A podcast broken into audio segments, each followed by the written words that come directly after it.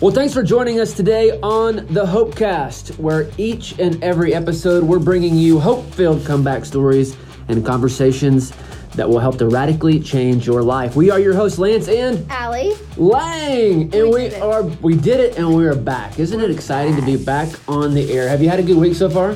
I have. It's been a busy week, but Yeah? every week is busy here at Hope is Alive. You know what I love about this season?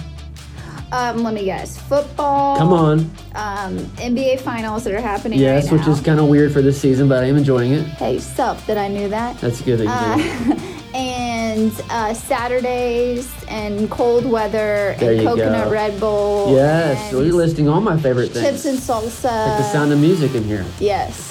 I love the weather in the fall. There's just something about it, and we're living in it right now. It's just a beautiful time of year. It just gets me excited. I About was what? Mm-hmm. singing this morning throughout the house. Did you hear me? I did. I was really. I'm just something about the weather. It just I don't know. It just gets me excited about what's to come. I would like to put in more of a request next time for you to sing specific songs that I like. Come it on. seems lately you've been singing things that are from about 1983. I'm, I'm a big 80s kick right now. Yeah. I don't know why, because I'm actually born in the 80s, so really I'm more of a child of the 90s. But I like to sing songs from the You were pretty early 80s. so I don't know if you were a child of the 90s. Yes, of course I was a child of the 90s. I was from age 8 to 18 in, in the 90s, of Okay. course. I grew up there. So who's your favorite 80s band? Oh, I, I know this is kind of weird. Shout out to my friend Bill Evans, but I'm a pretty big Chicago fan. Any like I love Yeah. Chicago. I love Peter Cetera. I love um, any kind of 80s balladish type stuff. Mm-hmm. Which is really funny to admit, but I do love listening to that. And who, what, what about 90s?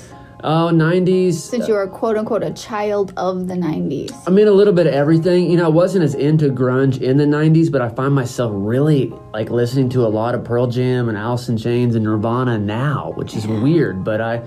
I just maybe it's just harkening back to those days. Oh, how I want to get into the Kurt Cobain conspiracy theory, but I will not. Don't do that. I do know that you're not actually a big music fan yourself, No. but you do wish like have a secret dream to be a great singer. Accurate? Yeah, like God told me that when I get to heaven, I'm gonna have the most beautiful voice. That's awesome. yes. I can't wait to hear it. I know because here on Earth, I cannot match a tune to save my life. well, I love to try or to listen to you try though. It's beautiful. Well, the Hope Cast is brought to you by Hope is Alive Ministries. HIA has 19 intentional next level sober living homes in six cities and three states, and we provide community based support groups called Finding Hope for loved ones of addicts in multiple locations across the country. You can find out more information about Finding Hope at findinghope.today. And more information about Hope is Alive mentoring homes at hopeisalive.net. It's the perfect time to be talking about finding hope today. That's right. We've got an incredible guest lined up. But before we get to our guest, I want to make sure everybody knows that this is episode seven. So we've had six episodes of the Hopecast. You should go back and listen to them all. We've got some incredible guests, some incredible stories, all hope filled, all comeback stories that I think you, you will enjoy. So make sure you go back and listen to previous episodes. Do us a favor, share the episodes, give us a ranking, whether you're listening on Apple or on Spotify. Give us all the stars that are possibly available. That would help so many people. Why? Because when people listen to comeback stories, it sparks something inside of them that can lead to a change. And you never know, your share or your review might be the thing. This is for real. Might be the thing that somebody needs to see to say, hey, I'm going to listen to that, and their life could change. I tell you this all the time. I get stories that people tell me about, hey, I ran into this person, or I found your book here, or somebody told me about Hope is Alive there, or I saw a t shirt, or I saw this social media post. God really works in a ton of different ways um, to intercede on our behalf and to help us to change our life. So today, if you're listening wherever you are, it would really do us a big favor and somebody else if you could share this or rank this podcast episode. Hey, we are excited today about who's sitting right beside us. She's been very patient, quiet, and kind to wait as we have bantered along in the intro. It is our great friend. It is our Finding Hope coordinator here at Hope is Alive. I don't It's- know if like coordinator does her the justice she deserves. Maybe we should Leader- change her title. That's true. The czar of all things, Yes, finding, Finding hope. Hope. which is exploding. Give it up wherever you are. Big round of applause for our friend Miss Amy LaRue. Yay, yay, yay! How are are you, Amy? I'm doing well, thank you guys. Absolutely. It's great to have you here. I'm glad to be here. Have you ever done a podcast? I have not. I love it for oh. venturing into new territory. Yes, you're always. I know, making me right? Go out. but I love it. I love it. Yeah. I'm Always pushing all- people outside of their mm-hmm. comfort zones. That That's one thing I enjoy right there. doing. It's a lot of fun to watch. Yes, you do enjoy that significantly. We talk about it all the time, but the growth comes in the uncomfortable areas. I'm already teaching, but that's so true. It's not growth yours comes. to teach today. I Let's know. get back I'm to gonna- Amy. I'm going to stop. Go for it. Go for it. Amy, can you start out by telling us a little bit about you and what led to what we talked about, which was finding hope, right? Our parents and loved ones support groups, no addicts allowed, and so and you uh, lead these across really the actually the world now.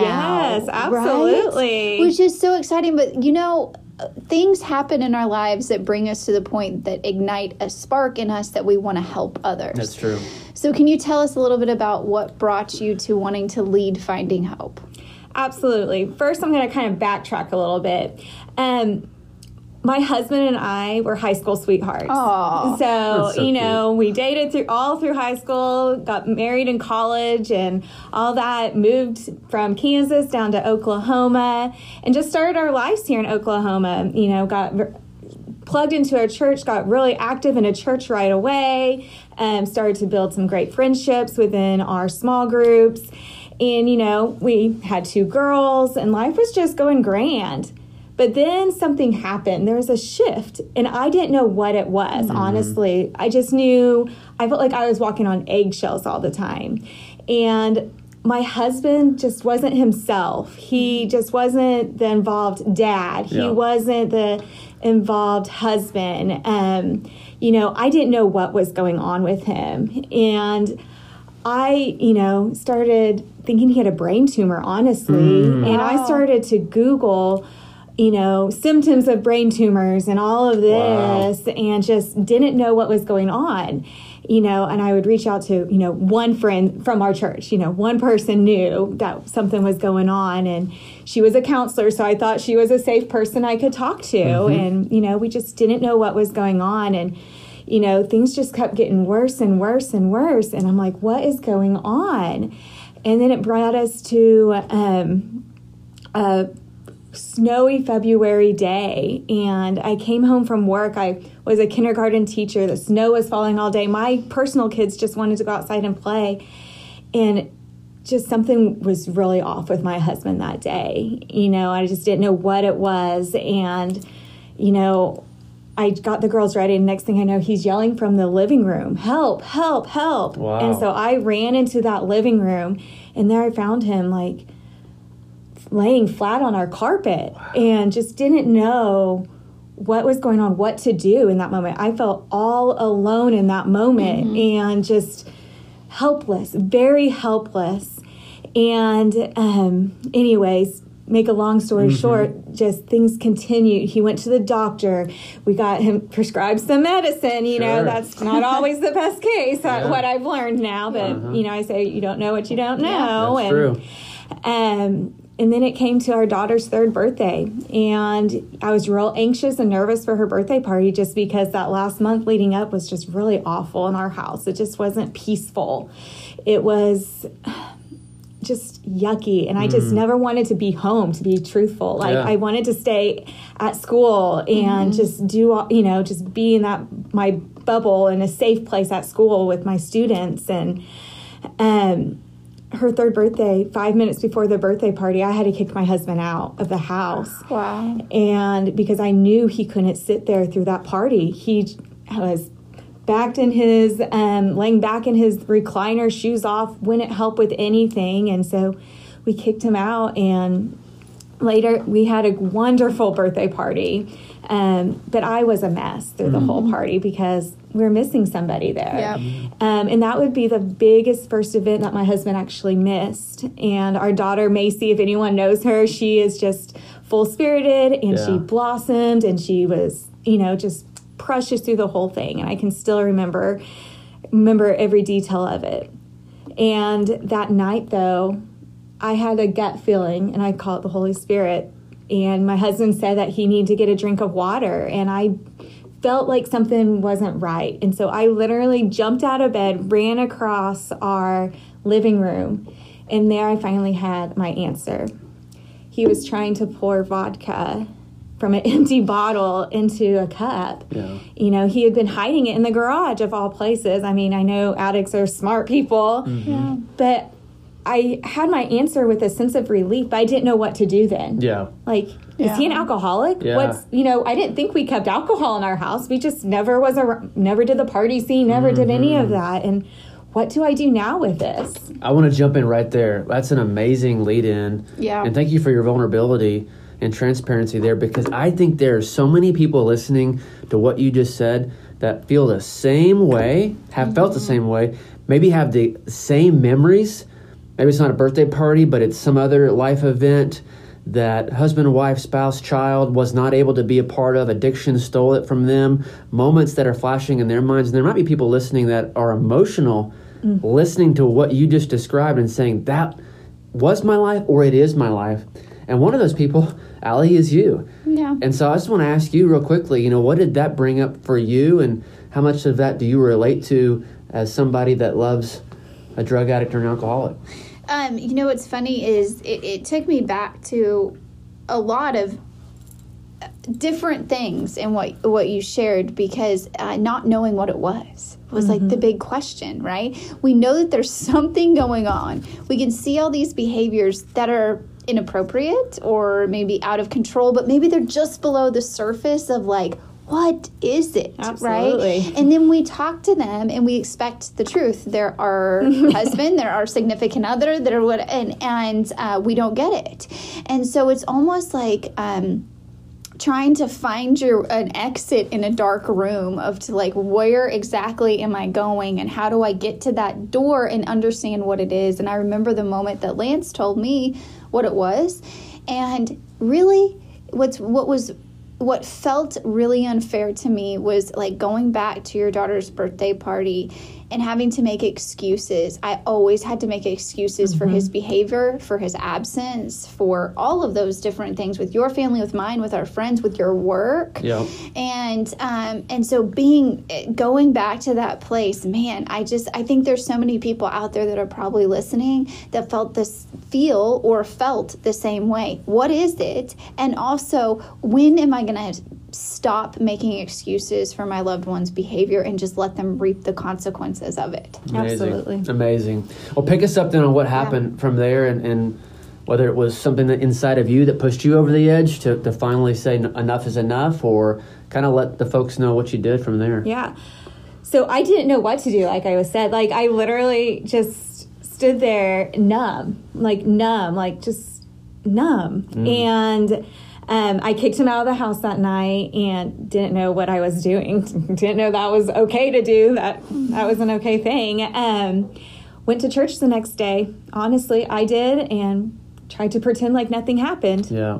I dressed in my the best dress I could think of, and so no one knew that we would were dealing with a problem at home. But I sat through that service crying the whole time. Wow. And two of our friends sat there and they could tell something was wrong. And they approached me after church and said, What's going on, Amy? And it's like, Can you come home with me? And so, you know, we drove back to my house and I just showed them the empty bottle, vodka bottles sitting right mm. there. And we prayed together and we cried together. But what was you had just spoke at our church Lance mm-hmm. and one of my hmm. friends had just heard just mm-hmm. amazing what god does That's isn't right. it like Timing, yeah. you know and you know she br- brought out her notes and you know trying to figure out how are we going to fix this problem right that's what we do we try to figure out how we're going to fix this Yes. problem i This is can a fix it you what know are the three steps to get this guy And sober? We'll do it. Yeah, Right? exactly. Go about our lives. absolutely so you know um they meant well. They Sure, really did. You know, the biggest thing that they could do was pray for us. That's right. You know, Yep. pray for me, pray for our marriage, and pray for my husband.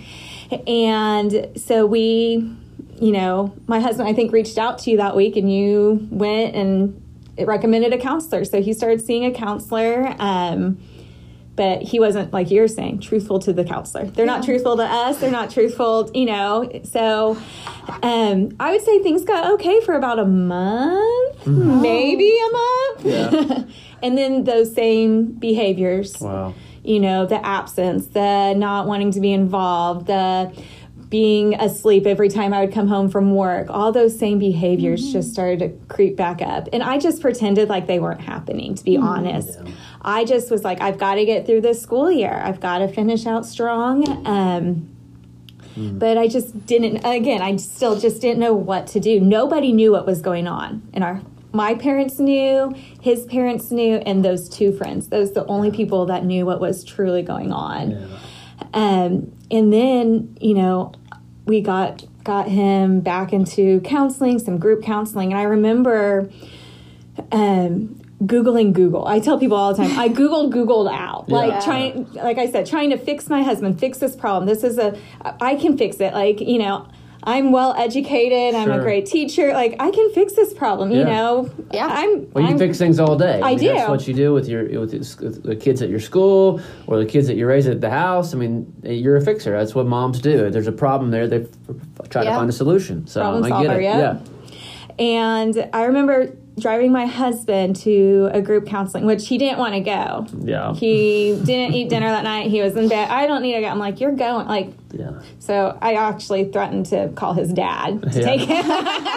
it's like, but anyways, he got in the car on my way back home. I just bawled, and I remember calling my mom that night and like, mom, I don't know what to do. I wanted her then to tell me what to do. Yeah. But addiction wasn't a part of our immediate family. You know, I didn't think it was a part of our family. You know, because it's so hidden and all of that. And that night, she's like, Amy, you need to make a change. And that's when I tell people I hit my rock bottom mm, as a loved one, mm. thinking, okay, everything I'm trying to do for him isn't working. Maybe I do need to work on myself. Mm-hmm. Like, maybe I need to change what I'm doing. And so I was like, okay, mom, like I'll do that because I'm a rule follower, you know. so the next day I called a counselor and started in realizing I needed counseling. Well, I really kind of wanted her to still tell me what to do to fix my husband. Of course. But what I found was I started learning some tools and, you know, getting tools to help myself in all of this. Um, but I still was still didn't know what to do with my husband. Like, what am I still supposed to do with him? And there was a weekend that he ended up at the ER, and I wasn't home. I was in Kansas. I would escape on the weekends to go be with my parents in Kansas because I just needed time away from what was going on in my house. I needed away from all of that. And he ended up at the ER, and he just. I dropped our kids off at my one friend's house that knew what was going on. And in her kitchen, I stood there and I looked at her in the eyes and with tears going down my cheeks, saying, I don't know why we're going through this, mm. but I know God has a plan and a purpose. And I said, My prayer is for someday that I will be able to help others where I am today, Wow. give them hope. And I don't, at that point, I didn't even know if my husband was ever going to get sober, Yeah. but I knew that God uses our storms for his glory and for his purpose. That's so Amen. good. Amen. Amen for sure. That's amazing. So he's uh, at home every weekend by himself while you and the kids are in Kansas. Was that a prolonged amount of time that you would do that? Was it months? Was it It's about a month. a month that you did that? And then what happened next? Is there is there like a moment that he was ready to get help? So when he was in the ER, um, you know, he's laying in that bed, you know, saying, "I I didn't drink, I didn't." You know, his parents thought he was dehydrated, where I knew in the back of my mind what the truth was. And the ER doctor comes in and looks at my husband straight in the eyes. Do you want to tell them or do you want me to? And he's like, "Tell them what?" And at that point, I knew what it was. And the ER doctor said, You're three times over the legal limit of alcohol. And my husband still was denying it right there. And he's like, No, sir, like, this is a blood test. This is, I can show you the paper. Like, and at that point, I just sat there, like I've been doing, and sobbed. I can remember my mother in law standing over there yelling at him. And then my father in law with just this face of just disappointment, like distress, you know, and it's all of our different characteristics That's came right. out there. For and you sure. guys know my in laws, and that Yeah. describes them. And um, at that point, my mother in law tried to hand me his wallet and I said and I said he's not coming home with me tonight. And the next day when he was sobered up, um, I said you're not coming home until you're healthy. And I didn't know what that meant. Yeah. But I do know I needed that. Like I truly couldn't have him and do this for the rest of our lives. And that's where I tell people that's where I set my very first very firm intact boundary with him. And that next week he was at rehab. Wow. Let's jump in and talk about a little bit of what we've learned. Go ahead. Yeah, I, I what I wanted to know is this. You know, it's interesting if there are wives or maybe husbands listening. Um, it's interesting dealing with the in-laws as a part of it. Were they, you know, um, I know for us, it was I would call Lance's parents at times, and they would kind of blow it off um, because they're not in front of him. They lived in Tennessee at the time, and they're not in front of him. They don't see how bad it is. Were uh, Shane's parents like that? Or were they more involved? Did you tell them early on? Was this was the ER the first um, kind of realization that it was a problem that he had a problem? Um, I think they knew. They just didn't know to the extent because there was times that I would call because I didn't know what to do, and um, sometimes before we even knew what was going on. But they obviously didn't know everything, like you're saying, that was going on behind those closed doors. Um, and I think that was a big eye opener, though, to them that they were the ones that witnessed it first. They're the ones that took him to the ER because I was on my way back from Kansas. You know, they're the ones.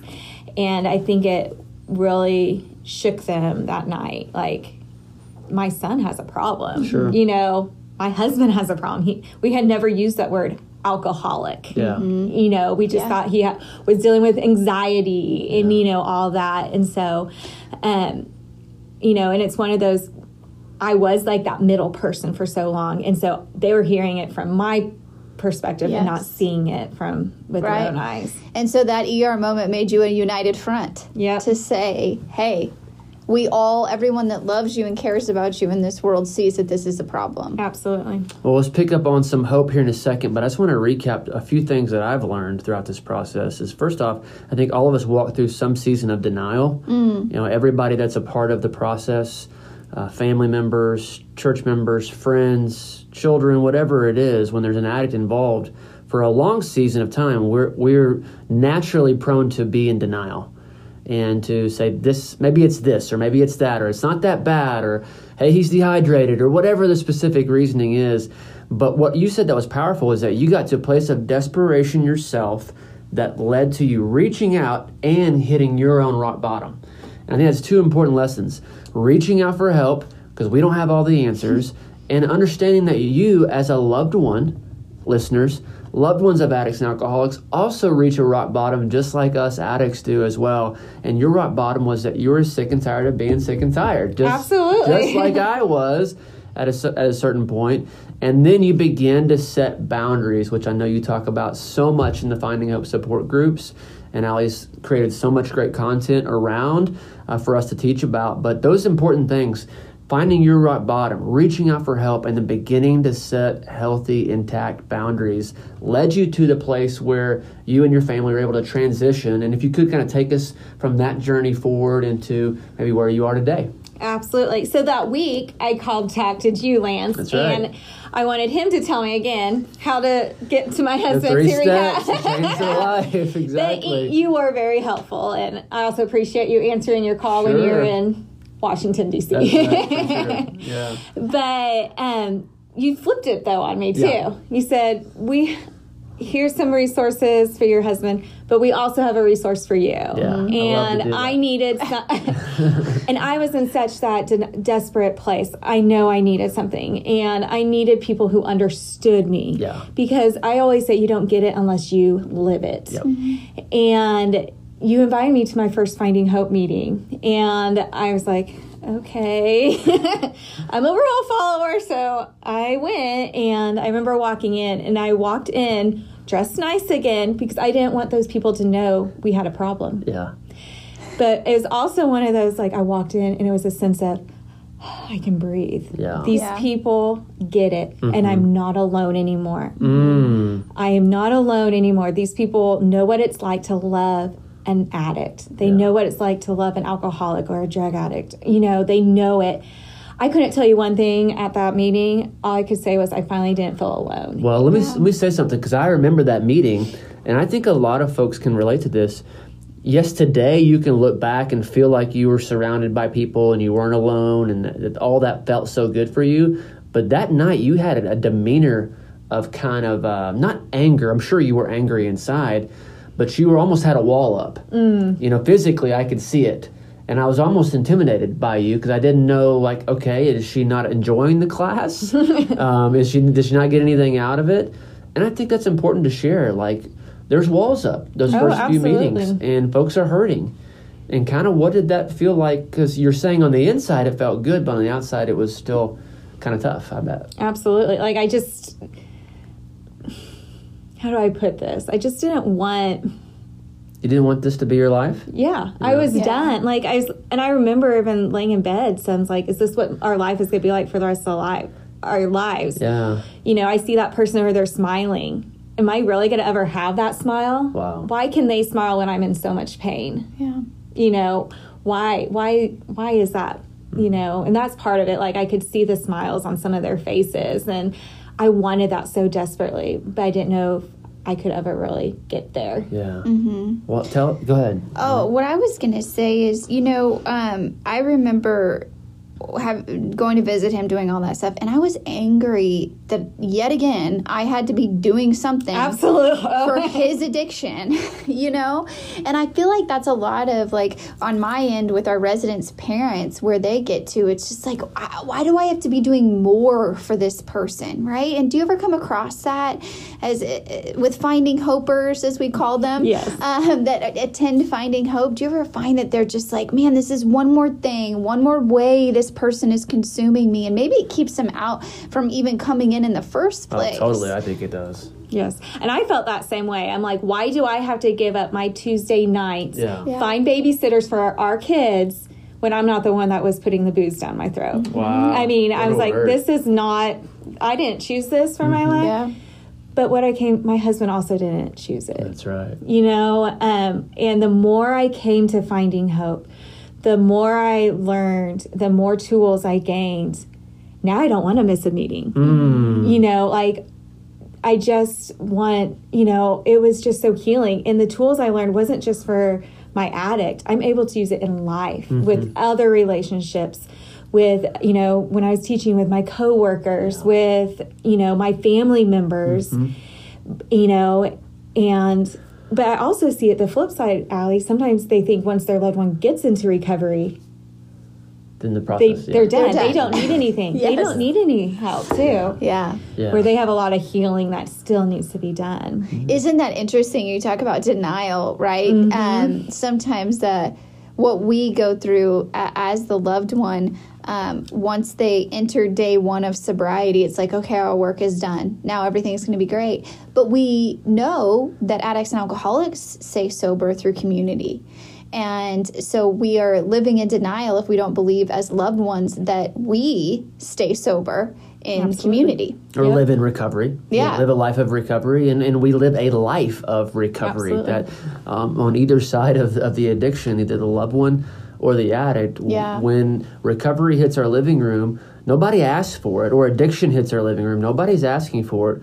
But the gift, when we begin to see it that way, is that we get to live a life of recovery for the rest of our lives. And it's a continuous journey of self improvement, of growth, of education. And, and we find our balance and our freedom through the context of community, of other like minded, commonly afflicted people. And that's what finding hope is. And I want to transition into that kind of as we're wrapping up a little bit. And I'll kind of tell the story from my end. I begin to see Amy find passion and excitement for finding hope. And I saw her life change and her family begin to change. And as so often is the case, Allie and I are always looking for folks that want to come and journey with us and create this um, amazing thing called Hope is Alive and Finding Hope and spread it across the world. And so we begin to talk to Amy and ask you to come on board. And I know that that was what God was kind of working in your heart, and you said yes over a period of time to joining us part time and then full time. And today you get to facilitate and lead and teach and and uh, oversee the leaders in all the different support group meetings across the country. But tell us why it is so special. What makes you want to not miss a meeting? And what is um, just helping literally hundreds of people now begin to find hope and healing, regardless of their loved one, mm. through the Finding Hope support groups? Well, first of all, I want people, because I remember where they were and I can relate to them. But I also want them to be where I am today. Mm-hmm. You know, um, I want them to feel that hope. I want them to feel that healing that I tell people I'm going to be okay no matter what happens with my husband. If he relapses or whatever happens, I'm going to be okay. And hope finding hope is different from any other support groups that I've attended. And you know, we truly build each other up. We truly lean on each other. And we are a family. Like I'm kind of possessive of them. I call them my people. Mm-hmm. And you know, it just is different and it's Christ based. Yes. You know, we, you know, truly believe, you know, Jesus is the way, you know, right. we fully surrender. We pray for one another in the groups. We, you know, check in on one another. Um, you know, we it's just a huge like you're saying, a community doing life together now and, you know, knowing this rope, I can call on anybody. Anyone can call on me and we're here to listen. It's awesome. Mm, that's incredible. A judgment free zone too. That's right. Absolutely. Yeah. So what would you say to somebody that's like, ah, I really don't want to take up my time to have to do this. Why is it even important for a family member to have a support group? Isn't this their problem that they need to deal with? And and in turn, um, how can you be okay you know if you said that if your husband relapses or or stay sober forever um, how do you get to the place that he can be okay do you think it's just years of finding hope I think you know this is life. Yeah. Recovery's life. That's you right. know, it's not just for a season. Mm-hmm. It's life. And I was actually just talking to someone. So is Finding Hope just a twelve month? No, it's a life program. That's good. good. And um, but what I've told people is we'll do it, go to any ropes to get our loved one healthy and well, right? We will do anything. Yeah. We will drive in the blizzard to get the take mm-hmm. them to mm-hmm. rehab. We'll drive in the pouring rain. We deserve that too. We need to learn how That's to good. love ourselves again. We lose loving ourselves through their addiction and we deserve that as loved mm-hmm. ones. We deserve happiness. And I tell them this is your week this is your meeting. You put it in your phone. You schedule things around finding hope. You don't think, oh, I don't have anything going on tonight. I'll go to find. No, if someone asks you to go to dinner, nope, I have my finding hope meeting. You make it a priority. You make yourself a priority. Yes. So many times That's we good. forget to make ourselves a priority, and I do that as a parent too. I, I, with my three kids, I have to remember, you know, I'm a priority. If I'm not healthy and well, I can't give them what they deserve mm-hmm. as a mom. That's right. Mm-hmm. So it's good. That's, I like it and non-negotiable. Yes, absolutely. Yeah.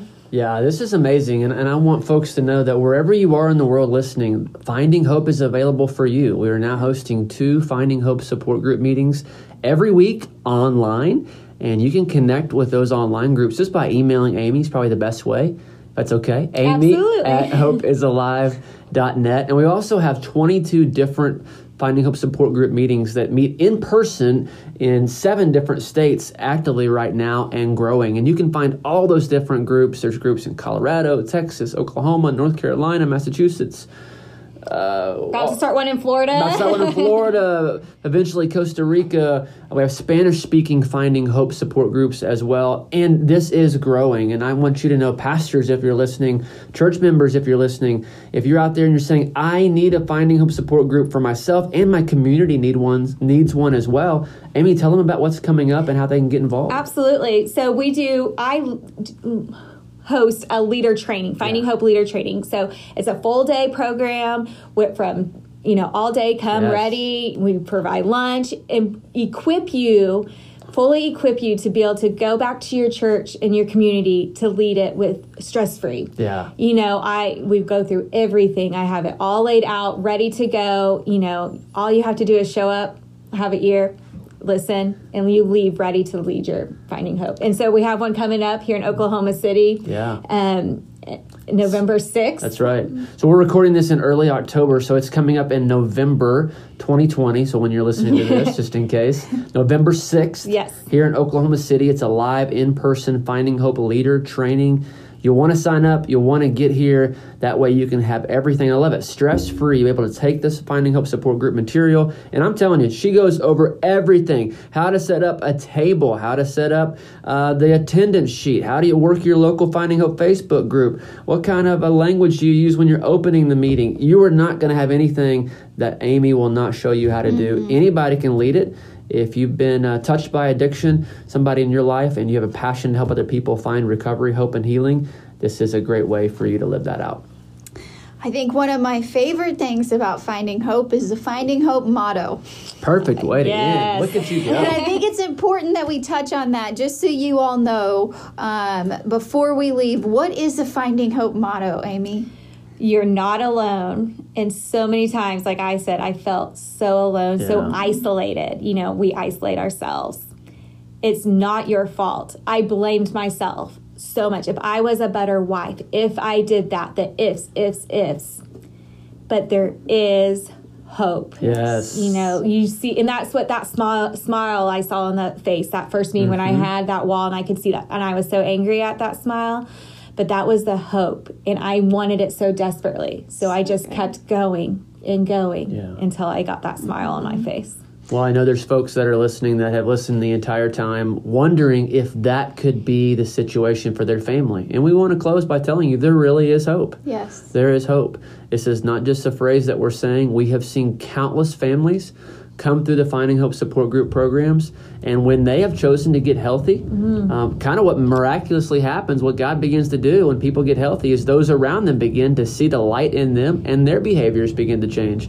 And we've seen moms and dads and spouses begin to take their recovery seriously, and lo and behold, in the months and years to follow, the addicts do so as well. And we've seen so many families truly fully restored. Um, and it's pretty amazing. And so that motto means something. I really believe it's God ordained and inspired, and we stand by it that you are not alone. It's not your fault, and there is hope.